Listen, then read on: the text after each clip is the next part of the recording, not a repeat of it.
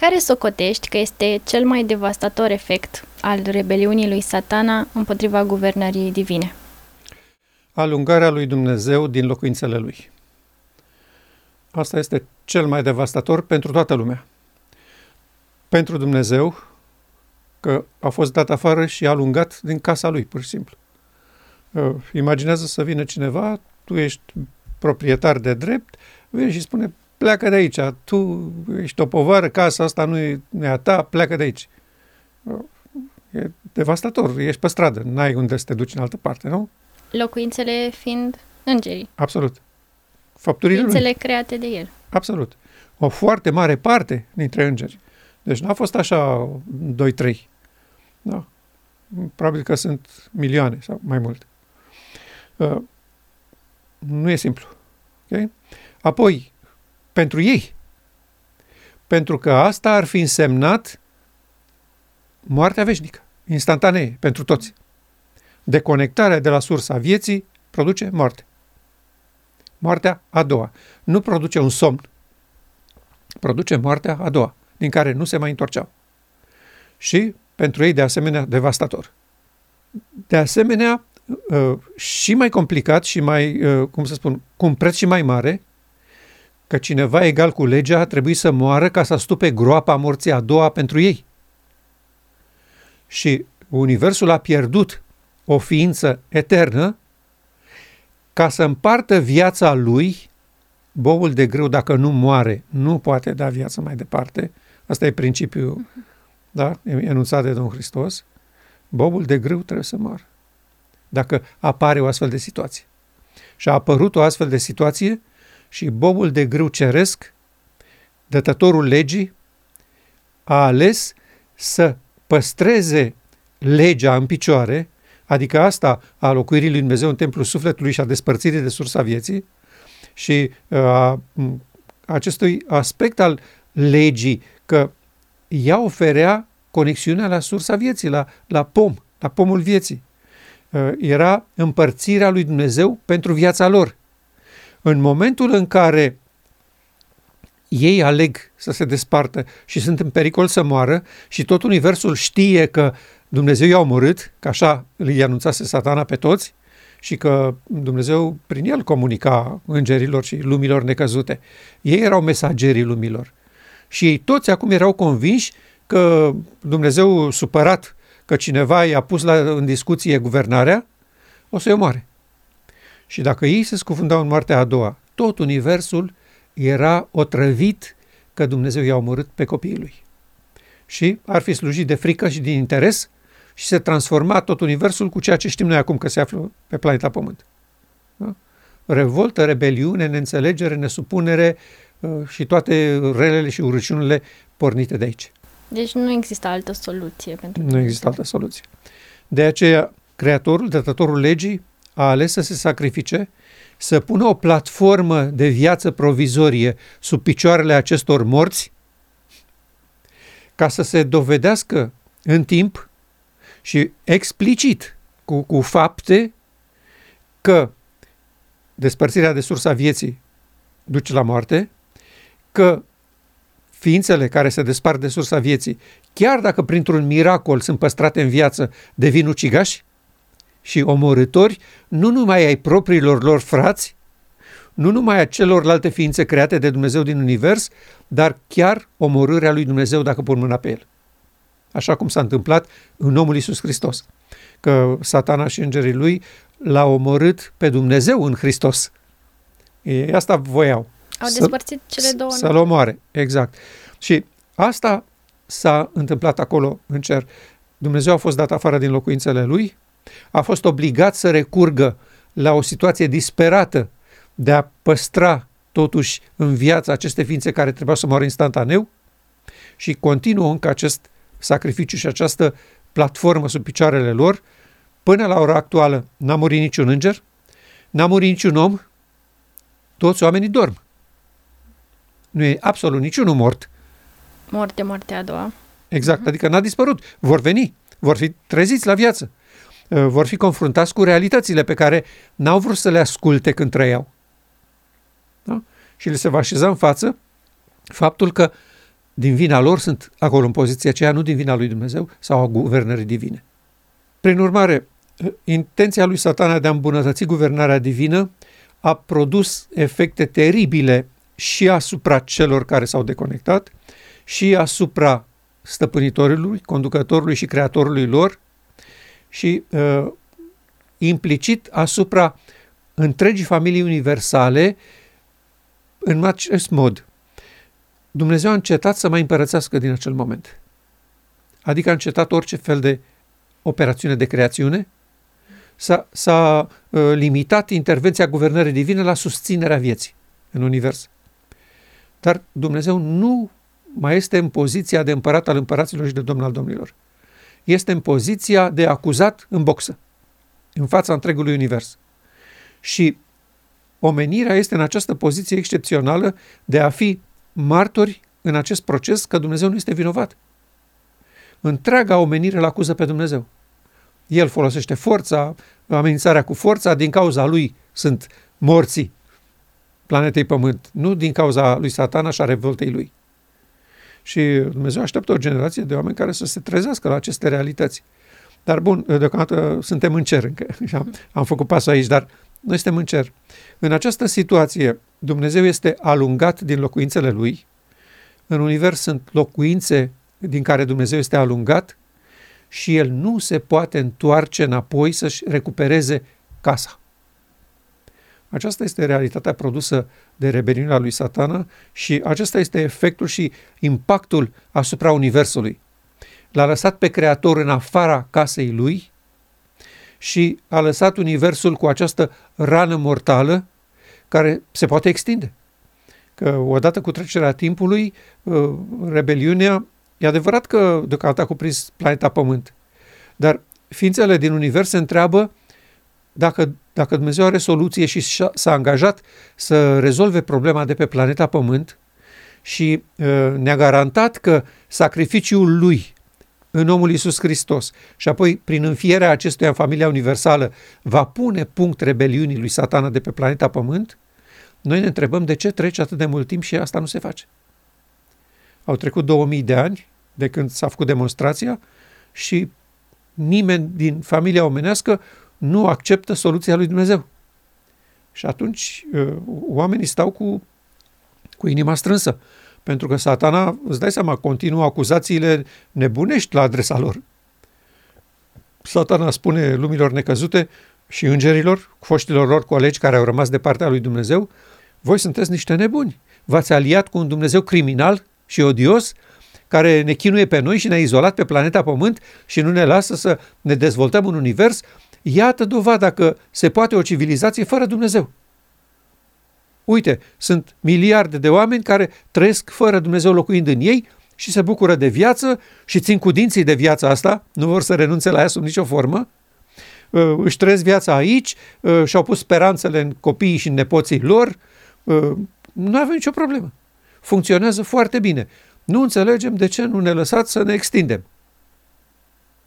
Și acestea sunt acuzații serioase și grave la adresa guvernării divine, pe care lumile necăzute le suportă de dimineață până seara. Văzând și ce se întâmplă aici. Da? Care este realitatea și care sunt pretențiile stăpânitorilor acestei lumi. Deci eu spun că au fost efecte serioase și că aceste efecte au afectat inima și sufletul lui Dumnezeu, fiind obligat să-și părăsească casa. Locuitorii planetei Pământ s-au aliat și ei în rebeliune. Au devenit locuințe goale la discreția duhurilor răutății din locurile cerești. Care sunt implicațiile unirii lui Dumnezeu în omul Iisus Hristos? Scriptura spune că Dumnezeu era în Hristos împăcând lumea cu sine. Dumnezeu a făcut o demonstrație în mijlocul familiei omenești care s-a aliat cu Satana, pentru că Adam și Eva au făcut pasul și au crezut și au acceptat propunerea lui, care suna așa: dacă vă despărțiți de sursa vieții și alungați din templul inimii voastre pe Duhul Sfânt, care e un sistem de control și sclavie, o să ajungeți ca Dumnezeu. Pentru că voi sunteți copii de Dumnezeu, creați de Dumnezeu ca să evoluați, ca să ajungeți ca el. Și Adam și Eva au făcut greșeala fatală și au acceptat soluția lui. Și în acest moment și familia omenească l-a alungat pe Dumnezeu din templele lui. Acum, intervenția cerului în această situație a fost aceasta, că Dumnezeu a reușit într-un singur personaj, într-un singur membru al familiei umane, să se întoarcă pe planeta Pământ. Dar e adevărat, flotant pentru o scurtă perioadă de timp. Ce vreau să spun cu expresia aceasta, flotant pentru o scurtă perioadă de timp?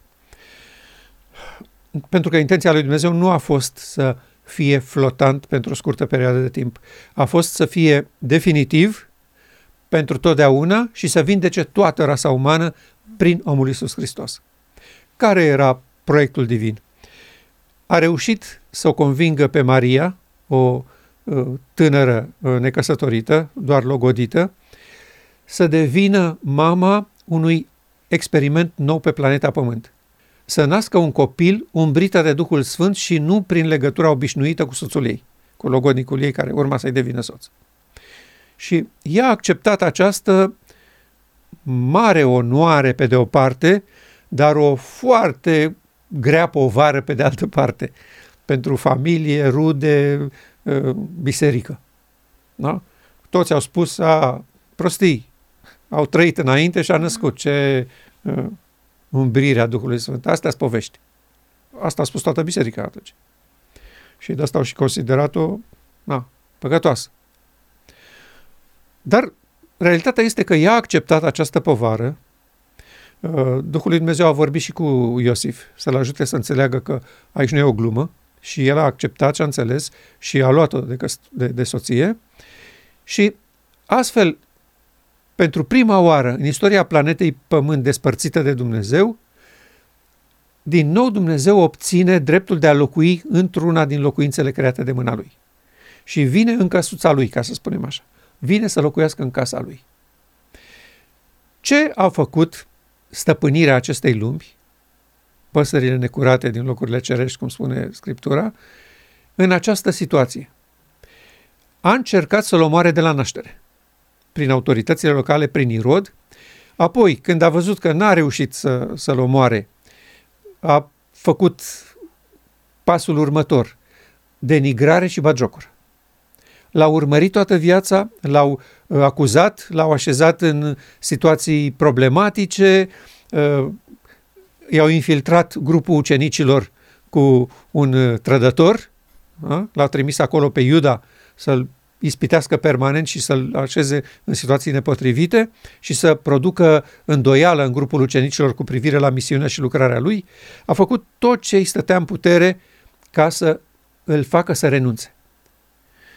Evident, și atunci, imediat după botez, când Duhul l-a dus în pustie, Satana a tăbărât pe el și a propus să-l facă președintele planetei Pământ, dacă se unește cu el în rebeliune, a încercat orice. Și când a văzut că nu se poate și nu se poate să-l facă să renunțe la ispășire, pentru că asta se produsese în, în Betlehem, omenescul și divinul se uniseră din nou în sfârșit. Se puseseră împreună lucrurile care fuseseră despărțite în Eden. Și Dumnezeu obținuse în sfârșit ispășire pe planeta Pământ într-un membru al planetei Pământ. În momentul în care el a constatat și a constatat că nu poate sub nicio formă, nici sperindu-l, nici amenințându-l, nici batjocorindu-l, să-l oprească din această ispășire care urma să treacă la tot poporul, pentru că nu trebuia să se oprească la Hristos. Ea trebuia să treacă automat la ucenici, apoi la poporul Israel, apoi la lume. Asta era misiunea lui Hristos. El era practic demonstrația. Sigur că da. Da? Și împlinirea prin el. Adică vedeți ce am făcut cu el, vreau să fac și cu voi. Ucenicii acceptau, poporul iudeu accepta, Roma accepta, cei care acceptau, evident, și erau vindecați. Și toți ceilalți erau lăsați în pace și ar fi murit. Dar Dumnezeu lumina pământul cu slava sa în acel moment. Asta a fost misiunea. Dar în momentul în care Satana a văzut că nu reușește sub nicio formă să-l facă să producă el, să aleagă el, să se despartă de tatăl, l-a dat pe mâna romanilor și l-a omorât. și astfel i-au stricat încă o dată locuința lui Dumnezeu. I-au dărâmat casa. Acesta era sensul cuvintelor Domnului Hristos. Dărâmați acest templu și în trei zile îl voi ridica. Se refera la templul trupului său. Venise divinitatea în casa ei, e adevărat, pentru o scurtă perioadă de timp, din păcate, și ei i-au dărâmat casa gonindu-l din nou și lăsându-l pe drumuri. Pentru că asta a fost intenția cu uciderea lui Hristos. Să-l lase pe Dumnezeu pe drumuri. Practic, omenirea a demonstrat în fața universului spectator că nu este dispusă să-l lase pe Dumnezeu să-și recâștige locuințele. Și asta era și cea mai mare frică a lui Iisus atunci înainte de moarte, să fie despărțit de Dumnezeu. De asta s-a rugat el: Tată, dacă poți, ia paharul acesta de la mine, dacă nu, dar facă-se voia ta în final. Da, da, exact. Și de asta noi spunem că Dumnezeu n-a reușit pe planeta Pământ deocamdată decât pentru o scurtă perioadă de timp să locuiască flotant în omul Iisus Hristos. Sigur, bucuria mare este că după trei zile l-a înviat și a devenit locuința permanentă, dar în cer, nu pe planeta Pământ. Și acum, scopul, intenția și dorința, dispoziția lui Dumnezeu este să aducă din nou în această situație planeta Pământ. El dorește să-și recâștige locuințele, să vină să locuiască definitiv în aceste locuințe și astfel să se încheie marea controversă, întinzând o mână prietenoasă familiei omenești, al cărei cap este Hristos. Și uh, noi avem în decursul uh, timpului, în Vechiul Testament chiar, uh, cuvinte foarte clare și precise despre ce au făcut stăpânitorii acestei lumi când au pus mâna pe locuințele lui Dumnezeu și care a fost intenția lor și ce s-a întâmplat realmente. Și chiar vreau să citim, sunt câteva versete în Psalmul șaptezeci și patru, dacă, dacă vrei să citim versetele respective. Vrăjmașul a pustit totul în locașul tău cel sfânt. Potrivnicii tăi au mugit în mijlocul templului tău și au pus semnele lor drept semne. Parcă erau niște oameni care ridică toporul într-o pădure deasă. În curând au sfărâmat toate podoabele săpate cu lovituri de securi și ciocane. Au pus foc sfântului tău locaș, au dărâmat și au pângărit locuința numelui tău. Ei ziceau în inima lor: să-i prăpădim pe toți! Au ars toate locurile sfinte din țară. Semnele noastre nu le mai vedem. Nu mai este niciun proroc și nu mai este nimeni printre noi care să știe până când. Până când, Dumnezeule, va batjocori asupritorul și va nesocoti vrăjmașul fără curmare numele tău. O descriere fabuloasă despre faptul că păsările necurate au tăbărât în locașul gol al Creatorului cu lovituri de topoare și de ciocane. Da, au, au stricat tot, toate semnele noastre, tot ce pusese Creatorul corect, frumos și bun aici, a fost demolate și, și stricate. Asta este limbajul. De către cine? Vrășmașul și asupritorul. Da? Nu sunt accidente. Acesta ce s-a întâmplat cu rasa umană nu sunt rezultatele nebăgării de seamă a omului, degradării civilizației, stricării moravurilor. Nu, nu, nu. Aici cineva cu intenție a demolat tot ce era nobil și frumos în făptura umană. Și de asta ne uităm acum și nu mai recunoaștem omenirea. Ne îngrozim când vedem ce sunt capabili să facă oamenii. Și istoria e plină de, de, de cruzime și de ură a oamenilor către oameni și față de oameni. Da? Asta au făcut ei cu locuințele lui Dumnezeu. L-au gonit pe stăpân și apoi le-au distrus.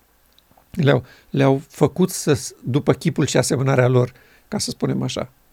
Și noi ne bucurăm astăzi că Domnul din nou a ridicat într-o civilizație, într-o generație și a așezat în fața ochilor lor scopul și intenția sa de a locui în temple de carne, în inimi de carne, de a reveni în templul său, în locuința sa. și îi mulțumim din tot sufletul că ne-a deschis ochii să înțelegem lucrurile acestea, pentru că omenirea nu are nicio șansă pe altă cale să iasă din groapa mortală în care au aruncat-o primii noștri părinți. Pot să facă tot ce vor, pot să se transforme, să se schimbe în orice vor ei, pot să modifice structura genetică a omului cât vor ei. Din această groapă a locuințelor goale, stricate de vrăjmașul, nu există nicio soluție. Suntem clar de partea Domnului și spunem întregului univers în fața căruia vorbim și trăim, că noi dorim ca Făcătorul nostru și Creatorul nostru să se întoarcă în locuințele Lui. Și în ceea ce ne privește personal, le-am pus la dispoziția Creatorului, recunoscând că suntem locuințe, că, docu- că deocamdată suntem goale și că dorim să fie umplute cu această, acest vin nou, cum spunea Scriptura, da? Vrem neapărat să onorăm pe Dumnezeu în această direcție. Evenimentul major al vremii noastre este Marea Zi a Ispășirii, când proprietarul de drept se va întoarce în locuințele lui. Ce garanție avem că nu va fi din nou alungat din ele sau că nu vor fi demolate de stăpânitorii lumii acesteia, cum au făcut cu Hristos și cu ucenicii lui? Avem cuvântul statornic al Făcătorului nostru în inspirația oferită lui Ioan. Ioan a participat la un eveniment major, descris în capitolul nouăsprezece, prin aceste cuvinte sau în această situație. El aude întregul univers explodând de bucurie și strigând cu, cu strigăte ca de tunet și ca vuietul unor ape mari, Dumnezeul nostru a început să împărățească. Și apoi când Ioan e curios să înțeleagă de ce tocmai acum a început să împărățească, cântecul sau strigarea lor spunea așa: a venit nunta Mielului, soția lui s-a pregătit, i s-a dat să se îmbrace în insubțire, strălucitor și curat. Și asta este dovada pentru noi că lucrul acesta este imposibil de oprit. Orice ar face stăpânitorii acestei lumi, Or de, oricât de mult s-ar împotrivi biserica sau locuitorii planetei Pământ, acest lucru nu poate fi împiedicat. E adevărat, pot fi făcuți foarte mulți să nu accepte, pot fi convinși mulți să se împotrivească, dar nu vor fi uh, uh, făcuți toți să se opună la infinit acestei intervenții a cerului.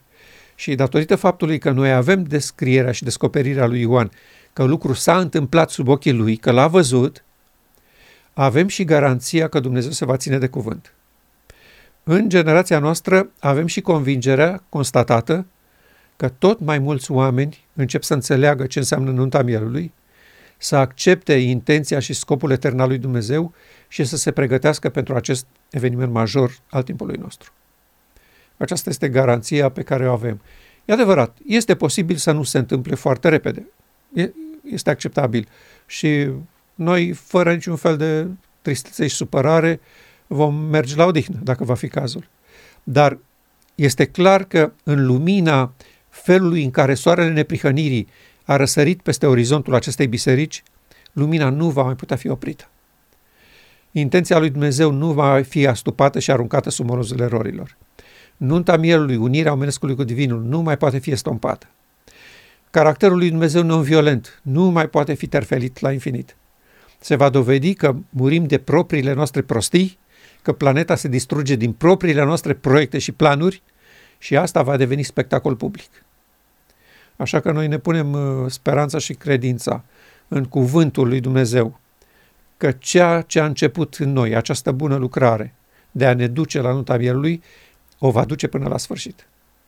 Este singura garanție că nunta Mielului nu va mai putea fi amânată la infinit, atâta timp când lumina despre scopul etern al lui Dumnezeu a venit peste poporul său. Și cu ocazia aceasta țin și să mulțumesc oamenilor de pretutindeni care încep să se așeze sub smochin ca Natanael și să ceară lumină de la Dumnezeu, să înțeleagă care este rolul, locul și poziția lor în această finală și excepțională bătălie de a-L ajuta pe Dumnezeu să-și recâștige locuințele, să se întoarcă în casa lui, în proprietatea lui. Și aceasta este cea mai mare bucurie a întregului univers, să vadă cum și pe planeta Pământ locuitorii ei deși terfeliți de păcat, cer cu, cu voce tare reîntoarcerea lui Dumnezeu, a Duhului Său cel Sfânt, în locuințele Lui de drept. Pentru că noi am fost creați ca o locuință a lui Dumnezeu prin Duhul. Și Pavel a știut ce spune când a spus: nu știți că voi sunteți templul lui Dumnezeu? Ar trebui ca la Odiseea să se trezească la această realitate solemnă, că suntem temple din care Duhul lui Dumnezeu a fost alungat și că perpetuarea acestei situații va fi catastrofală și pentru noi și pentru guvernarea divină. Este momentul acum să permitem lui Dumnezeu să-și recupereze locuințele, ca să spunem așa, să mergem la notariat și să recunoaștem că locuințele acestea nu sunt ale noastre. Îi mulțumim Domnului pentru această descoperire excepțională și ne angajăm cu toată inima, cât vom trăi și cât vom avea suflare în nări, să spunem răspicat că noi recunoaștem că această locuință nu este a noastră și că singura noastră posibilitate de a trăi etern este ca proprietarul ei de drept să se întoarcă înapoi. Și urăm bun venit și întindem mâna rugându-l să facă cât mai repede această operațiune formidabilă.